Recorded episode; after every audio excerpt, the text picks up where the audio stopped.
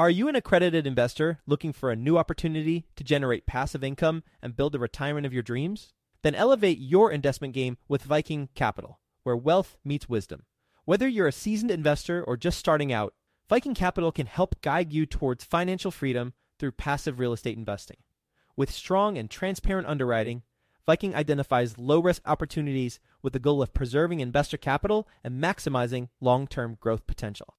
And their accessible and responsive investor relations team will help you understand how each investment will impact your unique financial goals. With $800 million in assets acquired, more than 230 million in equity raised, and more than 5,000 units under management, Viking Capital is your path to early retirement. To learn about Viking Capital's latest investment opportunity, which is available for you right now, visit go.vikingcapllc.com forward slash best. That's go.vikingcapllc.com forward slash best to get started today. Did you know that within a decade, women will hold $30 trillion in investable assets? Yet somehow only 19% of women reported feeling confident in selecting investments that align with their long term goals. Our friends at Invest Her are out to change that. Invest HerCon is the number one premier conference for women in real estate, and it's happening June 2nd through the 4th in Austin, Texas. Invest HerCon is not just another real estate conference. It's a transformational experience focused on real estate investing, business strategies, and self care tactics, all designed to help women take control of their financial futures. Gain the knowledge and skills you need to grow your portfolio and build a sustainable business, all while connecting with over 500 women who are playing at the same level. To learn more and to get your tickets, visit investhercon.com today and use the code 100BESTEVER to get $100 off your ticket. That's investher, H E R, con.com, promo code 100BESTEVER to get $100 off your ticket. Quick disclaimer the views and opinions expressed in this podcast are provided for informational purposes only and should not be construed as an offer to buy or sell any securities or to make or consider any investment or course of action. For more information, go to bestevershow.com. I coach a lot of students, and I don't know if it's a mistake, but it's not a get rich quick scheme really isn't. It's not a no money down process. You need to have some capital or you need to have friends that have capital. You don't have to have it, you have to have friends or investors. Welcome to the Best Ever Show, the world's longest running daily commercial real estate podcast. Our hosts interview commercial real estate experts every day to get you the best advice ever with none of the fluffy stuff. Hello, best ever listeners. Welcome to the best real estate investing advice ever show. I'm Ash Patel and I'm with today's guest, Randy Langendorfer. Randy is joining us from Houston, Texas. He is the president of InvestArc Properties, which is a syndication business focused on multifamily properties. Randy is a GP on 1,100 units and an LP on over 3,000 units. He also works full time as Chief Compliance and Audit Officer at Baylor College of Medicine. Randy, thank you for joining us, and how are you today? I'm doing well, Ash. Thanks so much for the opportunity to be here. Been following you guys for a long time and feel like I'm kind of going to Mecca here to the Holy Land to be on your show. So it's a privilege. We're very glad to have you here, my friend. Randy, before we get started, can you give the best ever listeners a little bit more about your background and what you're focused on now? I'd be happy to, Ash. So, Randy Langendorfer Houston, Texas, Sugar Land to be specific, on the southwest corner. I've been in Houston about nine years. I came down here from the Cleveland, Ohio market on a job relocation in 2013. When I got here, I discovered multifamily, fell in love with it because of the non recourse financing aspect of it, and learned the value of syndication and the ability to buy multi million dollar assets with other people's money is still just strikes me as phenomenally unbelievable. And since then, like you said, I've done several deals and hope to do many more in my remaining useful life. All right. What you just said sounds like you're talking from the very top. How did you get started in real estate? I get started in real estate. I'll try to be brief. This is a half hour alone, but I had a brother in law who was an executive for a large regional bank, guy I really trusted and liked a lot, and very highly educated MBA, JD started a mutual fund for then the regional bank in Cleveland, Ohio. And he came to me after going to an Armando Montelongo's school about house flipping.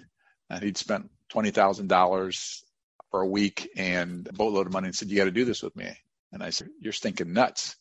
And so he persuaded to get me comfortable with it. You know, it's all about education, gaining comfort, diminishing your risk by educating yourself and know what you're getting into. And we ended up doing uh, several million dollars worth of flips in South Florida. We were hard money lenders. We were living in Cleveland, Ohio, but teamed up with a group out of South Florida. And this is in the 9 10 period when you were picking up houses for 50, 60 cents and a dollar and, and able to turn them around and make a handsome profit. And as I said, then I came to Houston for jobs opportunity and I got into a, a lifestyles unlimited here. I went to a lifestyles expo and learned a little bit about multifamily and joined there two day. Then I ended up going to Brad Sumrock's group in Dallas, Texas. Spent a couple of years there learning the intricacies of syndication, underwriting, legal, et cetera. And today I'm currently in Rod Khleif's mastermind and a coach for Rod Khleif. So I really enjoy that aspect too. So there's a quick nutshell. Yeah. So you guys were doing flips and doing hard money lending. At some point, did you get burned out and you thought there's got to be a better way?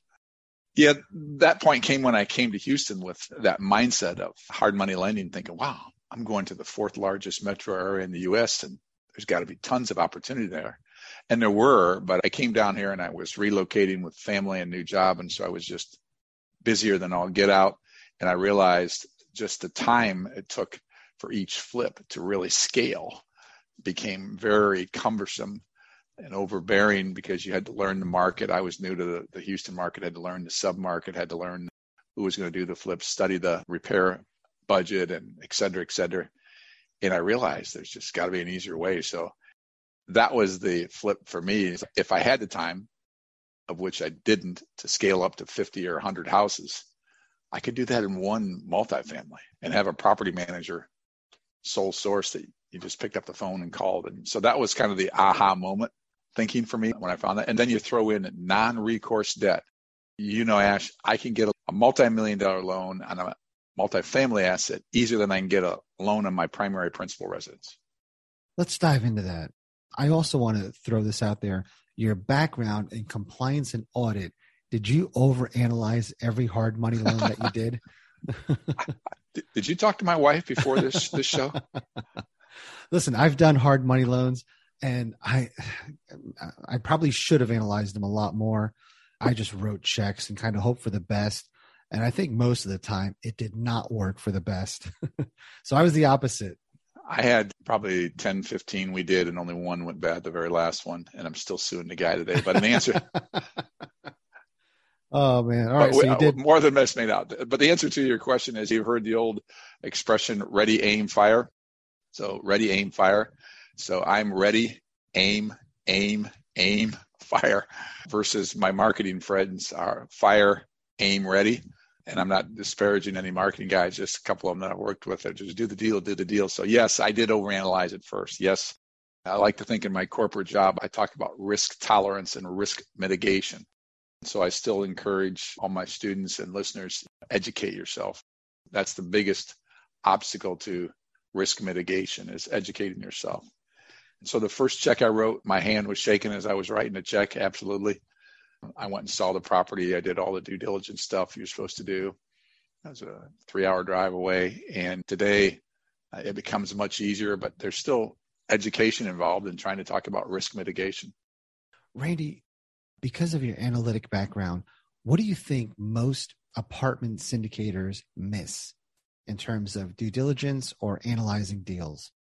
As you said, I'm an MBA CPA uh, in terms of education background. So, yeah, I'm very analytical. And I think the analytical mindset, there's engineers and there's computer scientists that have the same disability that I do in terms of overanalyzing. But I think understanding there's many different templates out there for underwriting multifamilies today. And I haven't seen one that's bad. They're just a little bit different from each other. But I think it's looking at the assumptions. And the one that I always love, Ash, is how many times have you ever heard a syndicator come on your show and say, I underwrite very aggressively?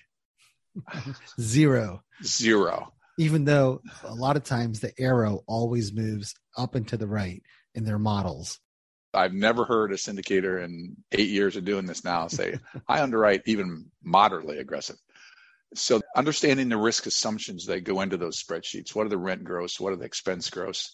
In Texas, we look a lot at taxes and insurance and what's the rate cap reversion, and you can just get a real quick feel of someone's conservative because one man's conservative is another man's aggressive and vice versa. And I say this is what makes real estate investors is investors have to understand this. Otherwise, they're just speculating. They're just throwing money at a syndicator and say, I know Randy, here's X dollars, go invest it. That's fine. But I think to get started, investors and syndicators need to understand the mindset of passive investors. I think that's why I'm a pretty good active or general partner because I always have that mindset as I started out there. Do people feel like they're in trouble when you start talking around a boardroom? well, I'll say in my day job, I don't get invited out for lunch a lot. I get it. Hey, Randy, let's go to lunch and talk compliance. Uh, doesn't happen too often. Yeah, I love it. Randy, you mentioned non recourse loans several times for a lot of the best ever listeners, it seems like something that's elusive, something that's only available to the select few. Can you dive into that and what it takes to yeah. obtain a non recourse loan? Yeah, so listeners, I'm sure you got everybody out there all over the spectrum. So when I was living in Cleveland, Ohio, I was looking at buying small business.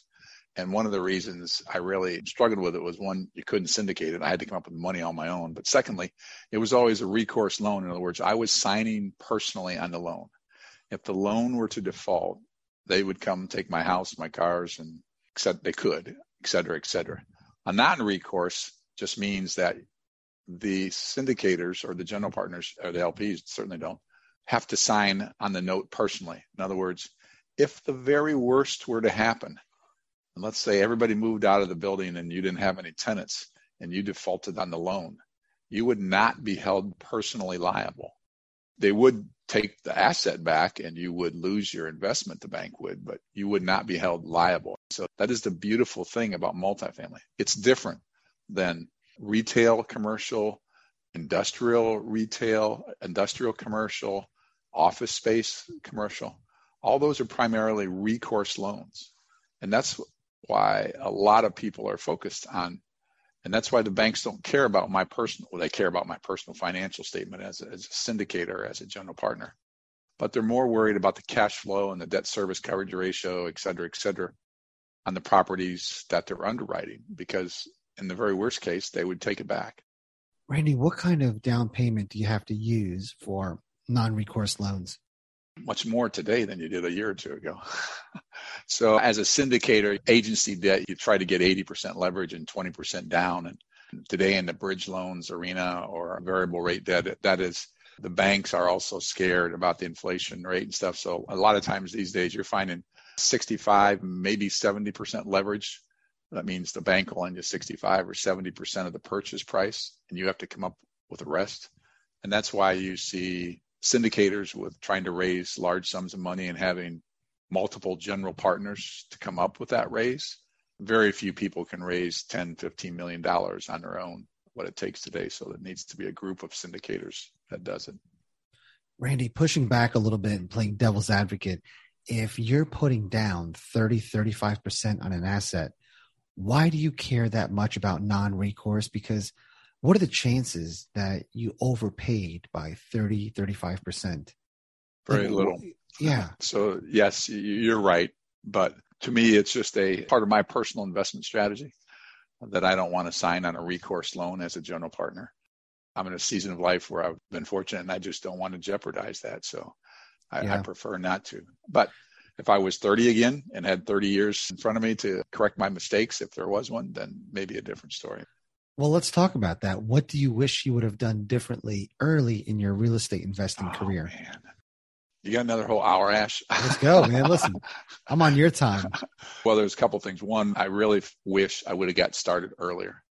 I got married, and my wife and I, because I've always had real estate in my crawl, I bought our first house was a duplex and we rented out half. And then I got busy with work and career growing and family and kids for about 20 years and really didn't come back to it for that amount of time. And so I always had it in my blood. And so the first something I'd tell the 18 year old Randy is get started earlier. And there's many ways you can get started, right? You can do a single duplex, quads, whatever. You can use other people's money. I wish that when I first started, and I, I mentioned a couple groups I was in, but I, I, really didn't go all into those groups until just recently, Rod Khleif's, because there's great value in those national educational arms. And there's many others. There's Michael Blank, there's Jake and Geno's, et cetera, et cetera, et cetera, across the country that to plug into and probably just invest some money in the educational aspect because I invested a ton of money in myself, my undergraduate, my graduate degree, and certifications, et cetera. So why do most people hesitate in spending money to get education? Because I guess it's human nature. They think it's a ripoff or something. I don't know. That's the second thing. I think I wish I, I would have just gone all in earlier. And I found recently success in, in co-GPing or joint venturing, whatever you want to say it. And I, I just wish I'd, I'd have done that earlier too general partners, nobody knows everything, has everything there. So there needs to be a team. And so one per- person may be a underwriter, another person may be a marketer, another person may be property management or asset management. The value in bringing a team together. Because I have that mindset, I wanted to start out and do it all and learn it all and understand it all myself. And that's another tendency I fight self criticism, like many, yeah. though, I think. Like many, I think many of us go through that same epiphany and we learned some of those hard lessons. It takes two things, in my opinion, to be successful in this business education, which you've certainly shadowed and uh, talked to us about. And then the other part is network. So you're amongst all these groups. What else do you do to network? When I first came to Houston nine years ago, my family wasn't here yet. So I simply Googled REI, real estate investments. And I was amazed just moving to Houston. There was 13 different that came up on Google. And so I plowed into attending a meetup. Well, then it wasn't a meetup, then it was a group.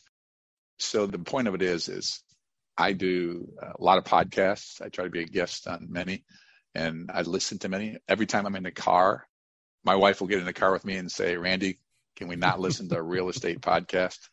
Meetups. There's so many more tools out there today even than there was eight years ago when I got started. So podcasts, meetups, books. I'm now trying to court investors. And so now I spend a lot of time trying to arrange Zoom calls or coffee with a potential or seasoned investor that I have to keep the relationship alive because it's still a relationship business, a person to person business versus you can do it mass marketing versus Facebook or LinkedIn may help you start to build some connections but very few people are going to invest $50,000 or more with Ash until they know him and like him and trust him. We'll get back to the show, but first, some sponsors I'm confident you'll find value in learning more about. It's no secret that everyone is trying to find a recession proof investment right now. What if you could invest in one of the most recession resilient asset classes of the last 25 years with one of the best teams in the U.S.? Self storage is that asset class, and Reliant Real Estate Management is that team. Reliant Real Estate Management is the 17th largest storage operator. They have sold over $1 billion in self storage assets and have lost no investor principal with the average project level IRR of 33% in the last three years. Right now, you can be one of the first to invest in their next fund at ReliantFund4.com. Fund 4 is a $100 million equity fund with seven properties already identified to close before the end of 2022. If you're an accredited investor, visit ReliantFund4.com to download the investment summary and schedule a call with Reliant's experienced team. That's ReliantFund4.com, R E L I A N T F U N D F O U R.com. I'd like to introduce you to my good friends over at PassiveInvesting.com, a private equity real estate firm based out of the Carolinas. PassiveInvesting.com makes it easy for you to start investing in real estate. They focus on acquiring institutional quality apartments and self storage facilities with private accredited investor funds. They also have a real estate debt fund that offers hard money loans to local fix and flippers across the U.S., which currently has a 0% default rate. With a portfolio of over 700 million in assets and controlling over 250 million in equity, they know how to secure the best deals and how to avoid the red flags. If you are interested in learning more, please reach out directly to passiveinvesting.com and request the free passive investor guide that outlines the seven red flags for passive apartment and self storage investing. Visit passiveinvesting.com forward slash red flags to download that PDF now.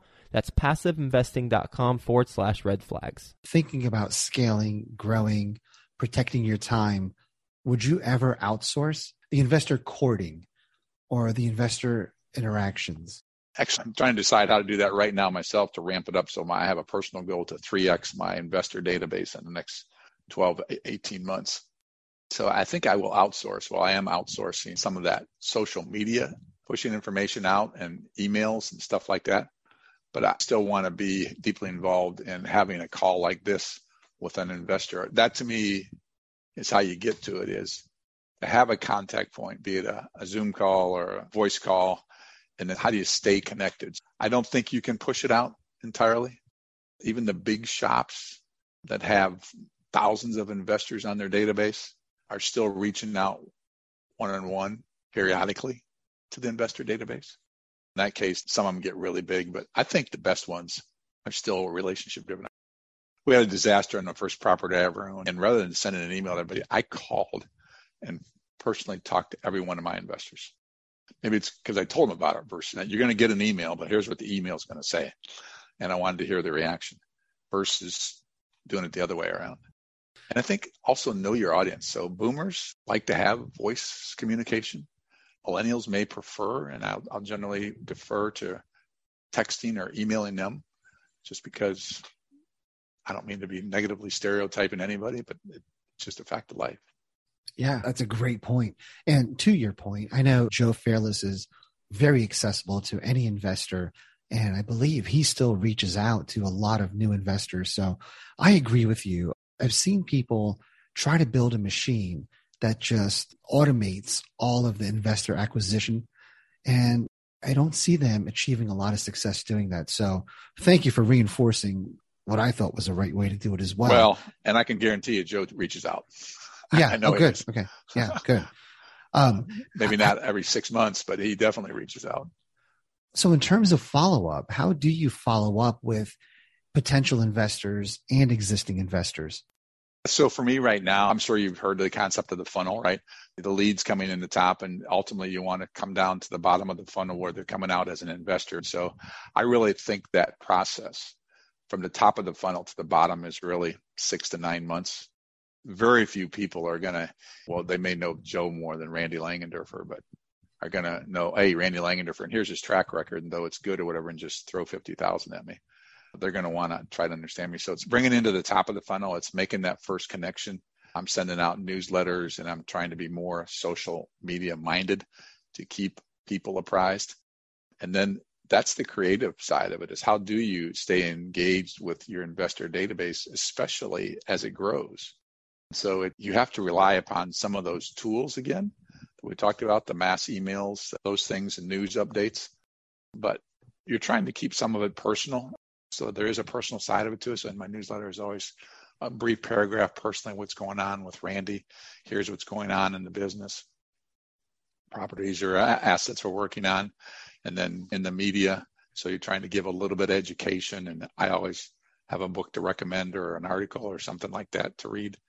And then I do create a call list. So when's the last time I talked to Joe or Susie and try to touch base with them at least, at least annually. And other syndication groups, as they grow, they have investor dinners. I know Dan Handford's one of them, and I'm sure I think Joe does it too, where as he's in a city, he'll get investors in that city together for a dinner, which is a great idea to add the personal touch to it. Randy, how do you acquire new potential investors? Great question. I don't do it enough because I think everybody, no matter how big your database is, even if it's a thousand or a hundred, you're going to have several that are. If I could get 20% of my database actually active, that would be great. I'm probably around 10% now, and many of them are repeat customers or clients or repeat investors because they've seen what we've done and liked it. And that's really where you want to get it to. So meetups. I'm always collecting cards. I'm always following up with people. I'm on social media. I need to be on it more, trying to follow up with people, digging into real estate groups on the internet and trying to connect with people, showing them what I've done. And I create the circles. So I've got professional relationships with my employer, my past employers, my family. And so I'm really drawing circles around a bigger circle. And then my recent emphasis is how do you really make connections with somebody? And I said, I'm in the compliance and audit space. So I need to reach out to those professional groups where professionals compliance and audit people hang out and start building a bridge to some of those people so that six or nine months down the road, they may be interested. I don't have the exact recipe yet for you. Ash, you could probably educate me better on what Joe does on that. But so, so you're, I, you're just making those connections. Yeah, I love your newsletter idea. I started that about a year ago. I do the same thing. You add a personal paragraph, any milestones or tough lessons learned, post COVID, mindset changes, things like that. So you build yeah. that personal connection. How often do your newsletters go out? I'd like to tell you monthly. That's my objective, but they don't go out every month. I've been consumed with acquisitions here in the last two months, so I haven't sent one out, but I have a goal Ash to draft one yet today after this is recorded to send out. So the goal is at least monthly. And then I think my next phase is to accentuate that with other mass distributions, blogs, updates. And I, I just saw one the other day from another syndicator that I really liked. He just sent out a single email asking for referrals. I thought that was a great idea. I had never seen that before, but he just said, we got one coming out and I'd really appreciate it if there's anybody in your network. So you're never going to get any if you don't ask. Yeah, um, don't be afraid to ask. ask. I learned from somebody else I interviewed a long time ago, these words, I need your help, are very powerful. Whether it's an email, a text message, or verbal, when you say to somebody, I need your help, it does something emotionally to that person where they feel obligated or they feel like, I don't know what they feel, but it works. It works. I was at a national conference and I met up with her and she was sitting on the fence in my latest offering and she was back and forth. And I finally grabbed her over a cup of coffee and I said, Susie, I need your help, just as you said. I would really appreciate if you'd invest in this opportunity. It's and solid. Yeah. There you go. Yes, she did. So, in terms of filling up people's email boxes, how often is too much? It's a great question, too. I don't have the exact secret to that one. There's probably marketers that have much more, but you see a lot of groups today sending weekly emails. I wouldn't mind doing. I just don't have the time. I just don't have the bandwidth yet. I, I strive for that one day, but I think anything more than that would be pretty close to it. And then there's the other one is in the middle of a, a deal raise and somebody keeps hounding you, and then you realize I've been on the receiving end of this, where they're emailing me and texting me, and you realize they're getting pretty desperate. They're not. They don't. They're not full. they're pretty desperate here. I got to share. I had somebody that I met at the Best Ever conference, and I think I got an email from them every second or third day. And I thoroughly enjoyed meeting this person, but I had to stop. I had to put them in my spam box. Unfortunately, I'll never receive another email from them again. It was just a bit much, and it was all the same content and just. Well, as you know, when you can develop drip campaigns to do that via the MailChimps and the active campaign tools and stuff, and those are valuable lessons. But there's nothing worse than when you're on LinkedIn and you try to connect with somebody and you get a nanosecond response back and you know it's a bot or uh, an automated string. And so there's a little tool that one person really told me, yeah, you, you can time those in the automation for at least 24 hours later, which is simple and, and easy to do. And so, yeah, your friend that bugged you with, I'd be curious, was it like five or six days or 20 days that you got him for? Oh, no, it was for the last several months. Oh and, wow! You know, I, I would say the first maybe five or six emails I read thoroughly because again, I genuinely enjoyed meeting this person, and it was every little milestone with her kids or her husband. It was just a bit much, and I also don't care for those pretty formatted emails that look like it came from a marketing department. So my newsletters are in pure and simple text, a couple bold highlights, not okay. a bunch of colors, just a simple paragraph format. It works for you. That's all yeah. that matters. Yeah, because I think we all get inundated with the MailChimp emails, all the pretty formatted emails that subconsciously, at least for me, I just tend to glance and, and over them and move on. And I think like you, I probably get 15 or 20 emails the start of every month from different newsletter people. And I've just got a folder that I put them in. They go to a folder and I do look at them, but I glance at them. So there's another trick in my mind when I'm sending out newsletters. I don't send them out the first of the month or the end of the month because I'm getting inundated with them. I notice everybody's doing it the first of the month or they do it the tail end of the month. So I try to send mine out now. It's the mid month. And then how about day of the week? Is there a better day to send them out? People in my corporate job tell me never send an important email on Monday or Friday. I've never really understood that. I don't really subscribe to that because I'm thinking, really? That leaves three days of the week to do business. But I would say, in my mind, midweek is probably better. Either that or like a Tuesday morning when I use buffer and try to stack up outbound stuff. That's what I shoot for is a Tuesday morning. And I try to do it first thing in the morning, like 8 a.m. It's released. Awesome. What's the biggest mistake you see people making in real estate? I coach a lot of students, and I don't know if it's a mistake, but it's not a get rich quick scheme. It really isn't. It's not a no money down process. You need to have some capital. You need to have friends that have capital. You don't have to have it, but you have to have friends or investors. And then I, my personal opinion is when people try to go too big too fast, they just start, I'll call it using the shotgun approach. I'll get in every deal I can and, and be anything I can be, and I'll try to be everything to everybody versus I try to encourage students to develop an investment strategy.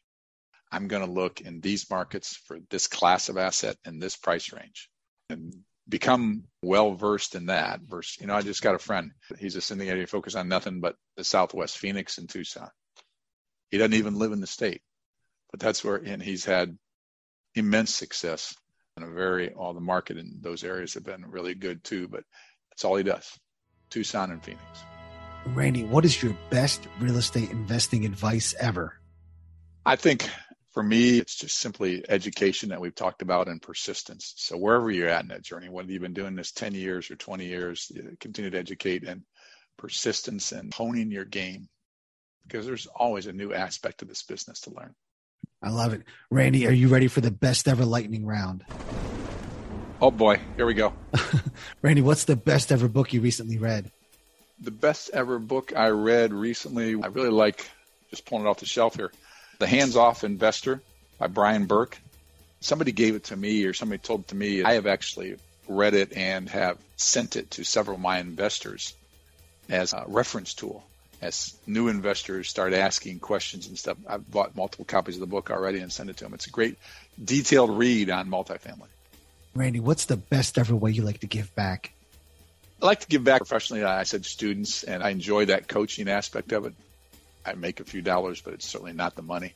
Helping people wherever they're at in their journey. And Ash, I think if you're in the business, back to the relationship side of it, I've taken calls and I've talked to a lot of people for free. It's not just for money. It's really helping people grow because if you look back on yours, there's so many people that build into Randy along the journey. And I tell people all the time when I call, just pay it forward, give it back to the next person. Yeah, I love that. And Randy, how can the best ever listeners reach out to you? I'm real simple. So I have a web page, invest, I-N-V-S-T hyphen A-R-K, investark.com. And there's a contact us page in there. And I can give you my email address too in the show notes, Ash, to put it in there. But real easy to get a hold of and happy to talk to anybody about uh, anything real estate. Yeah, I'm dying to read your newsletter, so I'll definitely sign up. Randy, I got to thank you for sharing your journey into real estate, a long career mixed with becoming a real estate professional. Thank you for all the lessons you've passed on to us. It's my pleasure, Ash. Best to you and the audience. Best ever listeners, thank you so much for joining us. If you enjoyed this episode, please leave us a five star review. Share this podcast with someone you think can benefit from it. Also, follow, subscribe, and have a best ever day.